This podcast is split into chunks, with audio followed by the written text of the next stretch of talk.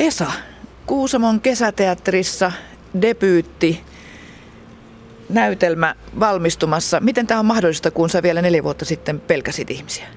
No en oikeastaan tiedä, että tässä on joutunut töitä tekemään itsensä kanssa, että meillä on tosiaan nyt kesällä tulossa tosi hauska varssi on Michael Kuunin Ilmasta rahaa, jossa on sitten Erkki Joutsenena pääroolissa debyytoin ja tota, tässä on joulukuussa saatu teksti ja sitä on nyt muokattu tammi-helmi maaliskuussa ollut ja ohjaajan kanssa käyty ja sitten itse lukuharjoituksia ja varsinaiset harjoitukset alkaa sitten tuossa kesäkuussa, että pitkiä päiviä tehdään, mutta saadaan tämmöinen produktio taas synnytettyä tänne Kuusamoon. Sulla on oikein päärooli siinä. Miten tässä nyt näin kävi? No niin, sepä se ohjaaja valitsi, että tota, se on ehkä, ehkä on uskaltanut sitten olla semmoinen oma itseni ja tota, tota, en ole miettinyt, kun tuolla harjoituksissa ollut ja tota, tuonut, tuonut, ja meillä on tosi hyviä improharjoituksia, tosi hyvä ohjaaja, että on saatu mahakippurassa nauraa, kun kolme, kolme tuntia improiltiin tuolla ja oltiin lapsia, mutta se on niin jännä tosiaan tässä näytelmässä, että se on niin eri roolissa, niin se on niin tavallaan helpompi olla siinä, että ei tarvitse niin jännittää. Niin kuin johonkin teatterikurssilla oli, niin siellä yksi tyttö sanoi, että hän on hirmu ujo, että häntä jännittää saa melkein panikikohtauksen itsestään kertoa, mutta sitten nä- lavalla taas, kun voi olla roolin takana, se on ihan eri asia. Että minäkin vain lainaan sitä kehoa ja ääntä ja kroppaa niin sitten, ja eleitä sille minun roolihahmolle, että en minä oikeasti ole tota, semmoinen kuin se roolihahmo. No mitä sulle oikeasti sattui silloin neljä vuotta sitten, Esa? No 2010 toukokuussa niin oikeastaan tapahtui semmoinen elämä, elämän kriisi, joka sitten laittoi koko oikein elämän, elämän ihan uusiksi, että katsoo vähän eri näkövinkkelistä nykyään. Että silloin tapahtui semmoinen identiteettikriisi, työuupumus ja sitten ikäkriisi, 40 kriisi, eli kaikki siinä samassa, samassa paketissa. Ja tota, menin sitten niin huonoon kuntoon, että vietiin ihan ambulanssilla viikonloppuna tuonne akuuttiosastolle mielisairaalaan. Ja se, siellä, sitten, siellä sitten diagnosoitiin, että mulla oli semmoinen akuutti stressireaktio, että oli niin, niin etten uskaltanut enää ihmisiä katsoa silmiin ja kävelin seiniä pitkin ja tota, pelikäsin ihmisiä, katsekontaktia ja muuta. Että se oli niin niitä viimeisiä ehkä niitä ihmisten näitä elossa, elossa pysymistä näitä viettejä, että koittaa selvitä. Miten pitkään sitten olit siellä mielisairaalassa? No minä olin vain sen viikonlopun, että sitten, tota, sitten sain mielialan lääkityksen ja nukahtamislääkkeet ja kävin myös muuten aivokuvassa sillä, että epäiltiin, onko kasvain. Ja tota, ei löytynyt mitään, että se oli vain tämmöinen kertakaikkinen uupumus.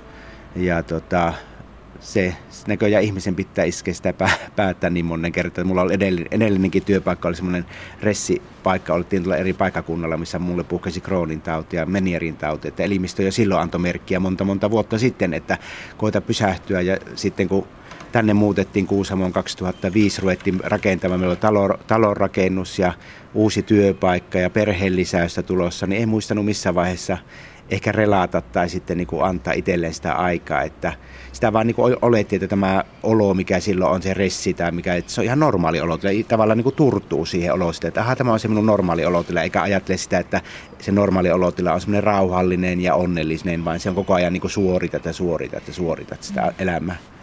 Millä tavalla sun sitä stressiä ja masennusta ja uupumusta lähdettiin hoitamaan? No hirmu tärkeää siinä on tietysti se, se, se terapia ei ne lääkkeet, vaan se terapia, eli heti pääsee niin ammatti-ihmisille puhumaan. Eli mä pääsin heti tänne mielenterveyspoliklinikalle ja mulle sattui tosi hyvä terapeutti, jonka kanssa kemiat, kemiat sopii tosi hyvin yhteen, että sekin on hirmu tärkeä. Eli tavallaan on niin nyttenkin neljä vuoden jälkeen ollaan vähän niin kuin, en nyt tiedä ystäviä, mutta ainakin kavereita, että tota, ihan jutellaan ihan kaikista, että se on kiva käydä. Ja sitten niin hirmu tärkeää lähteä purkamaan sitä ammattilaisen kautta, että se niin kuin, osaa nähdä sitä eri perspektiivistä sillä kauempaa, kun itse olet niin siinä tunteessa. Joku läheiselle, jos sä kerrot, se lähtee sinun tunteisiin mukaan ja se ei osaa niin kuin, ajatella, niin kuin, jättää niitä tunteita sitä pois. Että se hirmu tärkeää, että lähdetään puhumaan ja sitten, että ei pitäisi olla kynnystä, että ilikäänkö mä mennä, mennä mielenterveyspoliklinikalle tai ilikäänkö mä mennä nyt tämmöisistä asioista puhumaan, että mitä hänen naapuritkin ajattelee tai mitä hän on sukulaisetkin ajattelee. Mutta minä olen kyllä ihan suoraan voinut kaikille sanoa, että on ollut mielisairaalassa ja on käynyt, tota, on masentunut ja on käynyt juttelemassa, että en ole sen huonompi ihminen kuin muutkaan. No minkälaisia vaiheita sulla siihen tuli siihen toipumiseen? Kun sä sieltä mielisairasta nyt lähdet, niin mitä, mitä siinä tapahtui? No mulle tuli ensinnäkin sen jälkeen hirmu euforia semmoinen, että nyt minä olen kuolematon ja kävin hiukset väräsin mustassa, osin tatuoinnin ja korviksen ja kaikkea, että nyt minä elän kuin viimeistä päivää, teen kaikki mistä unelmoin ja ja tota, no silloinkin minä yritin muuten jo kesäteatterin 2010, mutta sitten mä rupesin sillä ressaamaan ja mulle tuli tosiaan ne uudelleen, että yötä valavat ja nyt minä siitä selviä. Ja sitten mä oikeastaan, siitä lähti se sitten uudelleen se masennus, että minä en pystynytkään tähän, että minä, miksi, että minä en pystynytkään, vaikka minä tuota, tämmöisen käyn. Ja sitten siitä alkoi oikeastaan se pitempi masennus ja sitten se oli tosiaan semmoista niin kuin nyt jälleen ihan mustavalake, että tämä tosiaan aamulla heräsin, niin tosiaan mietin ääntä voi, että V, että pittikin taas tähän aamuun herätä, että se oli se elämäilo semmoista, että aamulla kun niin minä sängyssä pötkötin ja mulla oli peitto ja sitten mulla oli semmoinen ha- hapsuja siinä peitossa, niitä hapsuja, ja kato ulos ja no vaimo sitten anna nak- toi tuonne kylille, että nyt lähde kävelemään, että nakkas aina tuonne neljän kilometrin päähän sitten kävelin kotiin, että sain vähän ulkoilmaa, mutta sittenkin sillä lenkillä pelkästään herra ihme, jos joku ihminen tulee vasta joutuu juttelemaan tai kun minä olen sosiaalinen ihminen, mä pelkäsin niin ihmisiäkin, että, mitä, että miten minä osaan olla, kun mulla ei ole enää sitä roolia, mitä minä olen tottunut kantamaan, että kun nyt on ihan paljana tässä, että miten minä osaan olla oikeastaan ihmisten kanssa ja mitä minä osaan sanoa ja mitä se tuoki ajattelee ja että tosiaan oli semmoinen hirveä peleko ja sitten rupesi tosiaankin jopa pelkäämään yöllä tuli semmoisia pelkoja, että herra ihme, jos joku, joku vaikka sängyn vieressä on joku henkihahmo tai joku, että jos mä menen sekaisin ja otan jonkun itselle teen jotta tai perheelle, että tuli semmoisia ihme pelkokohtauksia. Että, ja sittenhän se meni se nukkuminen sillä tavalla, että ei saanut nukuttua, että sitten rupesi aina illalla pyörimään ja se kertaan, että nyt minä pääsen, jos minä ikinä, ikinä enää pysty töihin ja sitten joutuu perhettä, että mitenkä talo ja mitenkä lapset ja mitenkä jos minä ikinä pystyy. Että hirmu iso pallo tuli ja se kasvoi ja kasvoi yö yli ja sitten tuntui, että se alle jää eikä pysty enää hengittämään. Se meni niin kuin se kaikki se elämä ilo siihen, siihen ajatuksen pyörittämiseen. Kuinka kauan sulla kestetään tämmöinen täysin, voisi sanoa musta tai väsynyt jakso? Voi etti, kun se on niin, se teki aikaa, mutta kyllä se oli, mulla oli silloin joka toinen viikko oli varmaan terapiaa ja vai oliko usein, mutta alussa oli niin tosi paljon niitä jutteluja, että minä niin saatoin vain itkeä siellä, että miksi minä en ole onnelta, miksi minä olen tämmöinen, että minä en niin hyväksynyt itseäni semmoisena kuin minä olen, että ja sitten tosiaan ne itsesyytökset oli niin hirveitä, että, että se on niin kuin, tavallaan, niin kuin, jos kuulu, kun olisi voinut äänittää, niin se olisi varmaan jostain henkisestä kidutuksesta joutunut vankila, mitä itselleen voi puhua tuolla pääkovassaan. Mutta tota, sitten kun se niin keskustellaan, että se ehkä sitten lähti siitä, että minä rupesin itse ajattelemaan, itse ollut aina tutkijanakin ollut yliopistossa, niin sitten mietin, että miksi, miksi mulle kävi näin, että onko tämä elämä tämmöistä tosiaan. Mä rupesin hirveästi niin noita henkistä kirjallisuutta ja sitten mä rupesin netissä tämmöisiä henkisiä sivuja, en hengellistä, en siis tämmöistä hengellistä, vaan henkistä, niin kuin psykologista, niin kuin, että ihmisten kokemuksia, esimerkiksi Eckhart Tollen läsnäolon voima, niin kuin olla siinä hetkessä, kun että ei murehi niitä tulevaisuutta ja sitten kun sä oot menneisyydessä oot ollut tavallaan, että sulla kannat niitä menneisyyttä tulevaista hartialle, etkä unaa ollenkaan niin kuin elää siinä välissä. Niin opettelin niin kuin silleen, niin kuin se Eckhart Tollen kirja oli oikeastaan niin kuin semmoinen mistä minä lähdin oikeastaan. Siinä niin kuin opettelin niin kuin hiljentymään. Niin, niin kuin tuon kovan levyyn, kun ihmisellä on joku 65 000 ajatusta päivässä, niin sen kovan levyyn, kun taas sen ajatuksen, kun saa hiljenemään tuolla mielessä, että on vaan siinä tilassa, niin se on, se on ihana, kun sitten hiljenee se mieli. Sieltä ajattelee mitään, sä voit tuntea niin kuin vaikka varpaat tai sormet tai kehon siinä, että se et ajat, lähde ajatusten mukaan. Käännekohtia. Käännekohtia. Tuotantopäällikkö Esa Tikkanen Kuusamosta kertoo, miten hän neljä vuotta sitten koki akuutin stressireaktion ja masennuksen. Toipuminen lähti liikkeelle hyvän terapeutin ja henkisen kirjallisuuden avulla. Minähän kävin akupunktiossakin, siinä se oli hyvä ja tota, se on myös tosiaan laittaa näitä energiaa. Ja sitten niin kuin kiinnostunut näistä sakroista ja kaikista ihmisen niin kuin tästä henkisestä puolesta, mutta ei oikeastaan sanonut oikeastaan kukaan, että kuinka kauan kestää, että sitä vaan mentiin niin kuin päivä kerralla. Että minä ajattelin tietysti, mitä terapeutin kanssa saattaa useampi vuosi joku epäisi neljään vuoteen töihin, mutta mä tiedän, että ne ihmettivät, että miten mä, niin kuin, koska minä olin jo muistaakseni marraskuussa töissä mulle tuli niin huono oma tunto, kun oli inventaarioita. Nyt mun pitää lähteä sinne inventaarioita, ne ei varmaan pärjää. Minä kävin niin kolme tuntia tuota, palavat herra, mun huono pitää mennä töihin. Ja sitten mä koitin sitä töissä niin sen huonon omatunnon, koitin sitä vettä hirveällä itkun voimalla melkein siellä olla pakosti, kun mulle tuli itselle niin huono omatunto, että ne ei pärjää siellä töissä. Eli mikä aikajakso tässä oli? Siinä no, se ei se varmaan ollut kuin se puolisen vuotta. Että mä ihteni mielestä siis 2011 oli jo tö- töissä ihan normaalisti. Oliko se jälkeenpäin ajateltuna fiksu veto, että sä men, yritit mennä mahdollisimman nopeasti töihin takaisin puolen vuoden päästä, muutaman kuukauden päästä? No ei se ollut ehkä se, että tota, potee sitä huonoa omaa tuntua, että sen takia mennä, että tuntuu, että pitää se niin kuin rauhassa osata sairasta, mutta toisaalta myös se, että sä pääset äkkiä se arkeen, etkä jää sinne sängyn pohjalle, onhan siinä sekin, mutta kyllä se pitää ensiksi niin kuin se itsensä kanssa niin tehdä se työ, että pystyt, koska siellä töissä pitää kumminkin olla aika vahva. Sä joudut monen ihmisen kanssa olemaan, kun varsinkin niin kuin päällikkötasolla, niin osata sitä hommaa sitten hoitaa siellä ja tota, johtaa sitä orkesteria. Että. No miten sut otettiin vastaan? Masentunut päällikkö? En mä tiedä oikeastaan tiesikö moni, että ne varmaan, en mä oikeastaan töissä, varmaan osaa, osaa tota, konttorilla niin toimihenkilössä tietää, mutta mä tiedän, kaikki työntekijät, ne vaan varmaan ihmettelee, kun mä oon pitempään sairauslomilla. Mä oikeastaan kyllä mä tietysti minun esimiehen kanssa on sitä jutellut ja tuota, käynyt asioita, kysyä aina, että miten sä voit, että voitko tulla ja tota, että voitko tulla jo töihin vai pitäisikö jatkaa ja niin kuin, tosi hyvä tuki. Ja sitten tietysti perheiltähän tuli tosi hyvä tukea, että Marita jaksoi sitten lasten kanssa, en minä lasten kanssa jaksanut leikkiä, että mulla varmaan, en tiedä, varmaan lapsinkin vaikutti. Minä en oikeastaan sitä ajasta muista, mutta en mä jaksanut niin kuin oikeastaan mitään tehdä, että niin kuin Maritahan se pyöritti sen arjen, teki ruuat ja hoiti lapset kouluun ja hoiti lapset ja muuten, että minä, minä vaan olin niin kuin siinä. Mutta sitten tosiaan, kun rupesin lukemaan, niin se rupesi niin kuin helpottamaan se olo. Että tietää, että en olekaan ainut.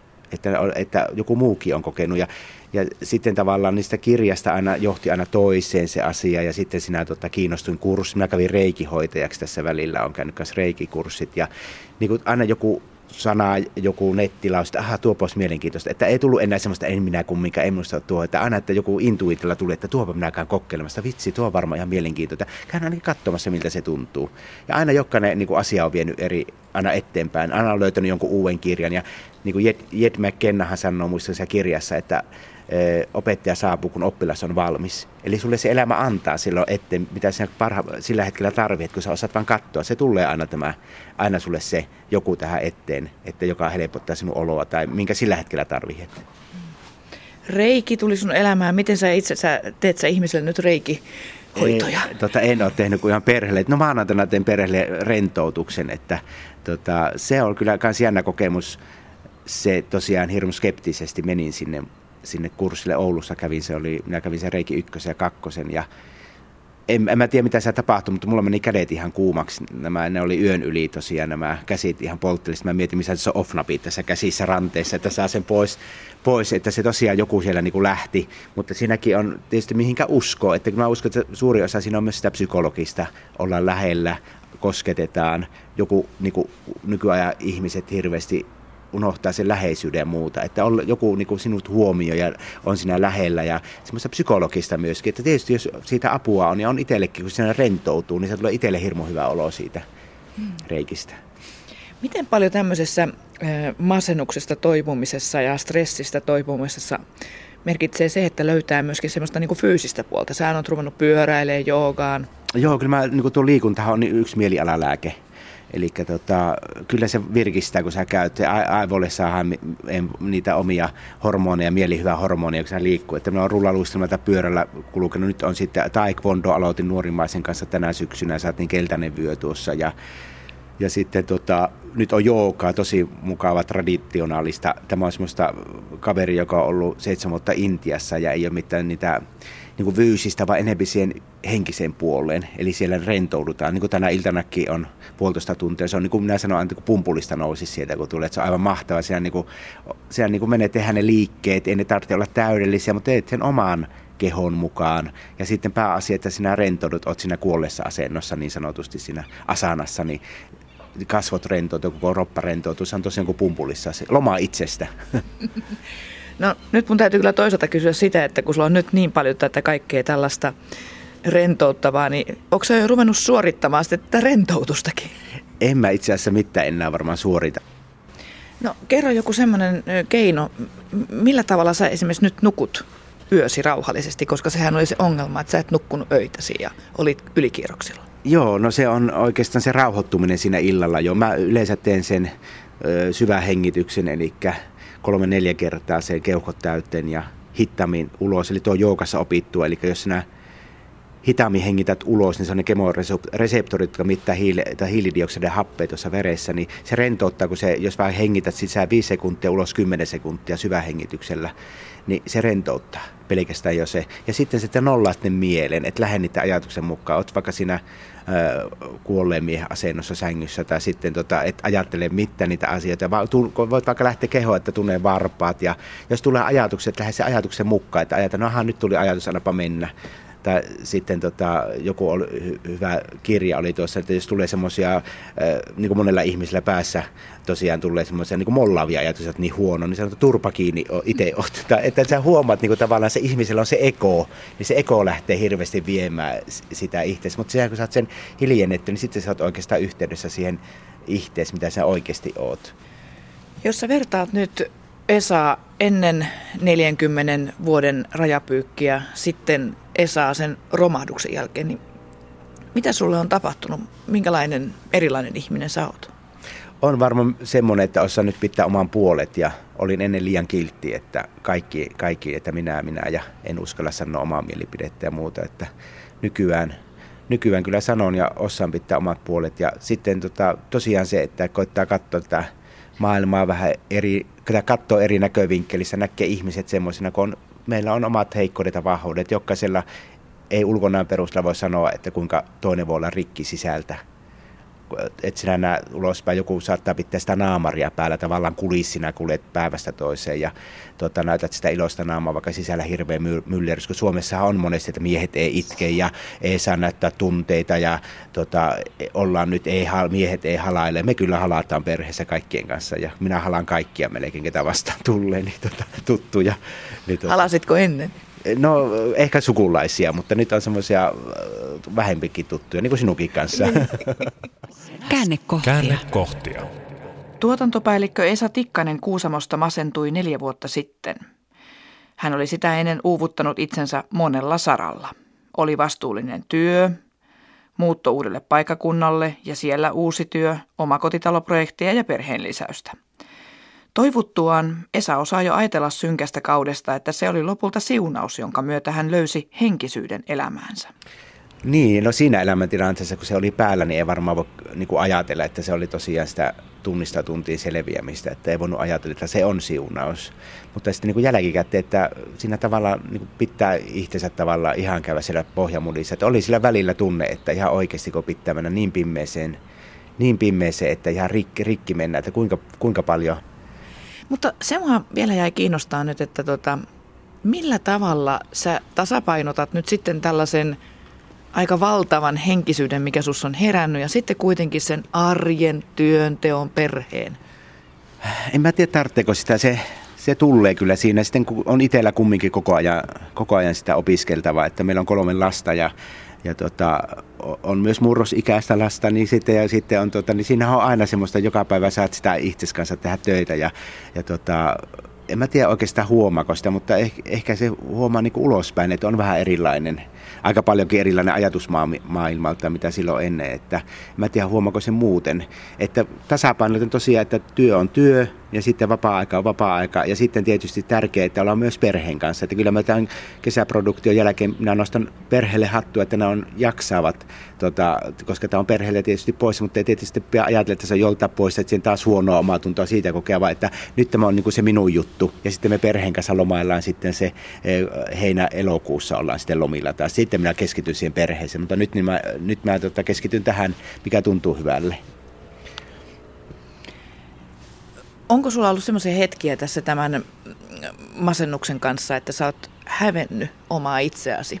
On, on, on toki ollut, että silloin alussa kun oli se, niin tosiaan ne on ne, ne pääset voi, että minua hävettää, miksi sä tuolla voit, sä oot niin tyhmä, että hävettää, että on tosiaankin hävettänyt, että, että ja tosiaan, että miksi sä et voi olla niin kuin muut, että miksi et voi olla, tota, että miksi toiset on niin vahvoja, mutta mä luulen, että niin jokaiselle ihmiselle on annettu se risti tänne kannettavaksi, että jokaiselle annetaan se taakka, minkä jaksaa kantaa. Ja jossain vaiheessa varmaan jokaiselle tulee elämässä se, se vasta on, se saattaa olla sairaus tai läheisen kuolema tai itselle tapahtuu, jotta onnettomuus, että ne avaa, avautuu ne silmät, että mikä tässä elämässä oikeasti on tärkeää. Eli tota, jotkut tietysti sitä päättää niin pitkään tuonne seinään hakkaa, että se on jossain vaiheessa pakko, kun mäkin ajattelin, että en minä voi jäädä tota, sairauslomille, että tota, mitenkä talous ja mitenkä työpaikka, mutta se on pakko sitten se on pakko, niin sä niin pitkä isket sä päätä sen, se, on, se elämä tekee, että nyt sinä jäät, piste. Että sinä, se on sitten pakko olla vain itses kanssa. Ja, että niin kuin ennen ajattelin, että nyt kun minä saan vaikka uuden auton, että sitten minä olen onnellinen. Että niin kuin tavaralla moni ihminen, niin kuin itsekin silloin, että, että nyt kun mä saan uuden sen, niin sitten minä olen onnellinen. Sitten kestää kaksi viikkoa, sitten no niin tuo rupeaa tuo on vähän, on tuo jo vähän vanhaa, että ei tämä toimia, onpa tässä. Että se ei tule niin kuin ulkopuolelta. Se niin kuin mullekin tuli silloin, kun mulle tuli se masennus, mulle tuli heti, että nyt mä haluan kaikki tiedot, että joku kuru, minä lähden Intiaan ja nyt tota, tosiaan joku ulkopuolelta antaa mulle sen tiedon, että nyt joku, joku tietää, että mikä on elämän tarkoitus ja miksi me ollaan täällä, miksi minä voin tällä tavalla, että joku, mutta se ei tule ulkopuolelta, se tulee sisäpuolelta. Kaikilla on ne vastaukset sisällä kun lähtee niin kuin aja, niin kuin sieltä poimimaan kaikkea sen roska alta ja kaikki niiden uskomusten alta, niin jossain se on se puhas ajatus itsestäsi, minkälainen sä oikeasti oot. Eikä sitten tosiaan, että tavaralla tai sitten niin kuin moni huumeilla tai alkoholilla tai muulla turruttaa sen pahan olon, kun nykyään ihan hirveästi nuoret syö mielialalääkkeitä, vanho, van, vanhemmat voivat hu, huonosti. Onko se tässä yhteiskunnassa, että on tämä suoritusyhteiskunta, että ihmistä vetää kaikki ne mehut ja sitten tota, ollaan suoritettu ja sitten kaikki ihmiset on läppärillä tai kännykällä ja ei olla niin kuin perheen kanssa sitten, että tota, se on hirmu tärkeää, että ollaan niin kuin läsnä silloin, kun ollaan perheen kanssa esimerkiksi. Mikä sun suhde on nyt vaikka lääkkeisiin, alkoholiin? Mikä se on sun elämässä? Miten sä niitä käytät? No alkoholia mä käytän kyllä minimaalisesti. Että 2002 mä lopetin itse asiassa kokonaan se, että tota, sitten on nyt ihan ottanut yleensä vesilinjalla, jos jossain on, että minusta se on vähän teennäistä se alkoholin kanssa se ilo, ja tota, sitten lääkkeet mä jätin 2000, hetkinen 2012 ja siinäkin oli hirmu mielialalääkkeet. Eli pari vuotta sen masennuksen jälkeen? Joo, ja mun, sitä mä en ole millään saada niitä pois. Mä aina lääkärin kanssa juttelen sitä, ei kun jatketaan vaan. Ja sitten mä ajattelin, no minä vähennän ja sitten puhuin hoitajan kanssa. Ja siitä tuli hirveät vierotusoireet sitten, semmoiset niin kuin rupesi huimaamaan. Ja sitten, tota, sitten minä otin aina yhden ja sitten mä juttelin, että onko ok jättää. Sitten mä jätin ne pois, koska mä tuntuu, että en mä tarvitse niitä. Että miksi mun pitää syödä kemikaaleja. Tietysti ei saa kukaan itsekseen jättää, se pitää tietysti puhua. Että sillähän tavallaan suojataan se, niin kuin mullakin oli tavallaan psykoosi. Eli suojataan tavallaan se, se, se ajatus. Mutta ei niitä minun mielestä, että se pitäisi niinku uskaltaa ehkä jättää pois ja sitten ehkä enempi seurata sitä, että mitä se vaikuttaa. Että jos ei se, siinä ole mitään mieltä, että sä vuositolokulla niitä syöt ja syöt ja syöt, koska niihinkin tottuu. Käännekohtia. Käännekohtia. Tuotantopäällikkö Esa Tikkanen valmistautuu Kuusamon kesäteatterin päärooliin. Neljän vuoden toipumisjakso masennuksesta on nyt ohi. Mutta nythän mulla lopputerapia nyt kaksi viikkoa sitten. Oli neljä vuotta. On mennyt niin kuin kaikkia terapiassa. Mutta se mustin vaihe oli varmaan se puoli vuotta ja sen jälkeen pystyin töihin – mutta tota, sitten mulla oli oikeastaan niin kuin sumussa, minä oikeastaan muistan sitä 2011. Mulla jäi, silloin mä luin hirveästi, sitten mulla jäi taas työ, työ vei taas ja mä unohdin nämä henkiset kirjallis, kirjalliset. Mä aloitin uudelleen ja sen jälkeen kävin nämä reikikurssit ja näitä henkisiä kursseja ja sitten tota, rupesin uudelleen vielä enempi lukemaan ja vielä enempi lukemaan. Ja, vaan että se on ollut ja mennyt, mutta sitä on niin kuin oppinut tosi paljon elämästä, varmaan e-, eniten mitä ikinä elämässä, että tota, siitä itsestään. Ja sitten tosiaan, että itse pitää voida, ei kenenkään muun mukaisesti, ei edes perheen mukaisesti pysty elämään sitä, että itse pitää ensin voida hyvin ja sitten niin kuin sä voit ulospäin sen antaa perheellekin. Että jos sinä voit huonosti, niin sitten se myös näkyy tuossa muualla elämässä. Mutta joskus ehkä sun pitäisi uskaltaa tehdä se käänne itse. Niin joo, kyllä se on. Että se on ja sitten tosiaan kun ihminen on tottunut, no meidän aivot on tottunut siihen rutiiniin ja siihen, siihen, siihen tava, siihen mitä sä normaalisti teet, niin aivothan toimii energiatehokkaammin silloin, kun sä teet aina kaikki samalla tavalla. Mutta jos sä teetkin eri tavalla, niin se on, muutos on, ihminen on muutosvastarinta niin kuin luonnosta, että en minä nyt tällä tavalla voi tehdä, että pyöräilenpä nyt eri kautta töihin, vaikka en minä kun aina on pyöräillyt tästä. Ja, että tota, pitäisi uskaltaa niin työelämässäkin tai muutenkin elämässään tehdä joskus niitä radikaalia ratkaisuja, mutta että kumminkin, että jos jonkun vaikka minäkin jos, joskus miettii, että sitten niin jälkikäteen, että jos on vaikka talo mennyt muuta, niin ei se ole kuin materiaalia. Ollaan me perhe kumminkin vielä siinä, ne kaikki rakkaimmat ja kaikki läheisemmät, ollaan vielä siinä kimpassa. Että ei, ei minnekään häviä lapset ja vaimo siitä, vaikka ympäriltä lähtisi kaikki autot ja talot. Ja, ja kyllä sinä jollain tavalla Suomessa toimeen tuli sitten vaikka vaikka et pystyisi töitäkään ikinä tekemään. Mutta monelle on sitten se status taas, että kun olet töissä, niin että minun on pakko olla töissä. Ja sitten ihminen se itse ottaa ne velat ja muut. Että voi, voi sitä aika nykyään ihminen tulla tässä kulutushysteriassa niin paljon vähemmälläkin toimeen. Hmm. Eikä hakea sitä sisältöä sieltä tavarasta. Niin joo, ja sitten niin kuin luonto on hirmu tärkeä, että niin kuin täällä Kuusamossakin niin on tätä luontoa ja on yksi peruste, miksi me muutettiinkin tänne, on tämä luo, upea luonto täällä ja rukaa ja sitten kitkat ja karhunkierrokset ja, ja tota, että ihminen osaa sitä luontoa, ei anna sitä rahaa, vaan että osaisi arvostaa sitä luontoa ja ympäri. Sitten sitä ei ymmärrä, ymmärrä kun se puhas luonto vaikka ympäritään mennyt, että ne saattaa vain joskus meidän lapsen lapsen lapsilla olla sitten vaan, että ah, tämmöisiä, tämmöisiä koskia täällä oli, mutta nyt niitä ei ole enää. Minkälainen Esa on nyt sun identiteetti tällä hetkellä?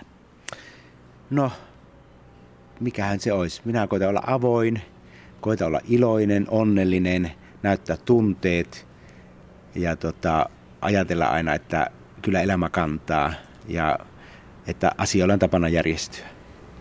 Sähän olit tehnyt tästä kokemuksestasi myös runon, niin, jossa... Joo, tämä on, tämä on to, tosiaan, tosiaan kirjoittanut, kirjoittanut sen runon kun masennuksen jälkeen, kun tekeekö se kipeää.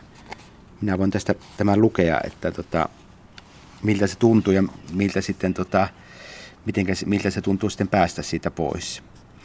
Tekeekö se kipeää, jos ote lipeää? Alas vajoan yksin jälleen. On niin pimeää, ettei valoa näy. Voiko elämä mennä tälleen? Miten minun silloin täällä käy? Sinustako saan otteen lujan? Nostatko pinnalle hyisen jään, otteessa kylmän pimeän kujan? Sinutko siellä vielä näen? Pimeä antaa pelolle vallan. Yksikö tänne jälleen jään, lailla kylmän purevan hallan, pimeäkö silloin taas näen? Tekekö se kipeää? Jos ote lipeää, särkökö minun silloin täytyy?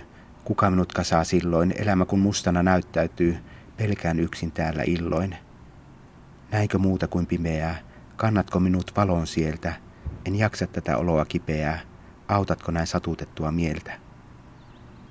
Pimeän ja mustan mennä täytyy, kun tunnelin valon tuot, rakkas valossa näyttäytyy, anteeksi kaiken meille suot.